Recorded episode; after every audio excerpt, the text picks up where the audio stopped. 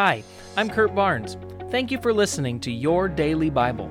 It's my prayer that you would be continually growing in your relationship with Jesus and that this podcast would be one of the many tools that the Holy Spirit is using in your life to bring about transformation. Don't forget to press the subscribe button and remember you can hear our full length sermons at scf.tv. Welcome back to your daily Bible podcast. Today we're beginning a new book, the book of First John, so I'll begin by reading the first chapter.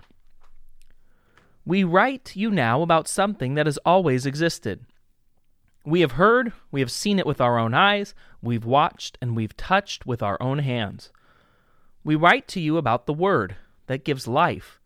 He who gives life was shown to us. We saw him, and we can give proof about that. And now we tell you that he has life that continues forever. The one who gives this life was with God the Father. God showed him to us. Now we tell you what we have seen and heard because we want you to have fellowship with us. The fellowship we shared together is with God, the Father, and his Son, Jesus Christ. We write this to you so that we may be full of joy. Here is the message we have heard from God and now tell to you God is light, and in him there is no darkness at all. So if we say that we have fellowship with God, but we continue living in darkness, then we're liars. We do not follow the truth. God is in the light. We should live in the light too. If we live in the light, we share fellowship with each other. And when we live in the light, the blood of the death of Jesus, God's Son, is making us clean from every sin. If we say that we have no sin, we are fooling ourselves, and the truth is not in us. But if we confess our sins, He will forgive our sins. We can trust God. He does what is right. He will make us clean from all the wrongs we have done. If we say that we have not sinned, then we make God a liar. We do not accept God's true teaching. Let me ask you a question. When was the last time you took a break, sat back, looked around, and realized how grateful you are for the life God has given you?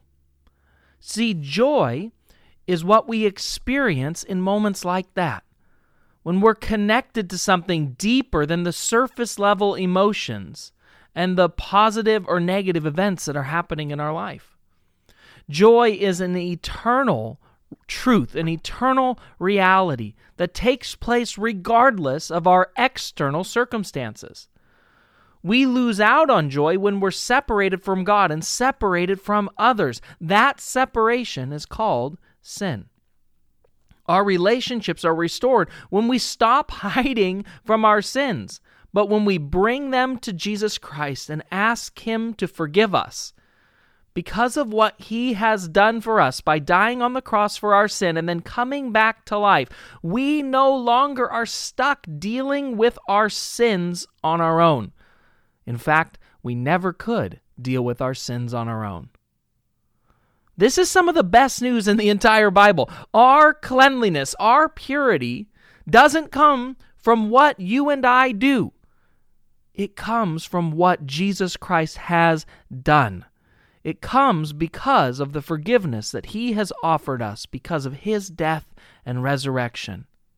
Jesus doesn't look to us to ridicule us or to shame us or to condemn us, but he welcomes us and exchanges us our sin for His joy.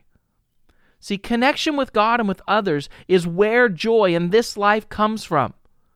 When He removes the barrier of sin from our life, we can now experience joy far better, far more completely than we could ever even imagine on our own. Let's pray. Thank you, God, for your wonderful gospel. Thank you that you saved me when I was your enemy, when I was as far away as I could get, not because of what I did or what I could do, but because you loved me. And your desire for my life was fullness of joy. Your desire for my life was good things. And Lord, today I want to take hold of the good things that you have for my life. I want to call things good that you call good. And I want to live in your truth. Thank you, Jesus, that you made all of this possible by giving your very own life. Today, I pray that we live a life worthy of the sacrifice you made. I pray this in Jesus' name. Amen.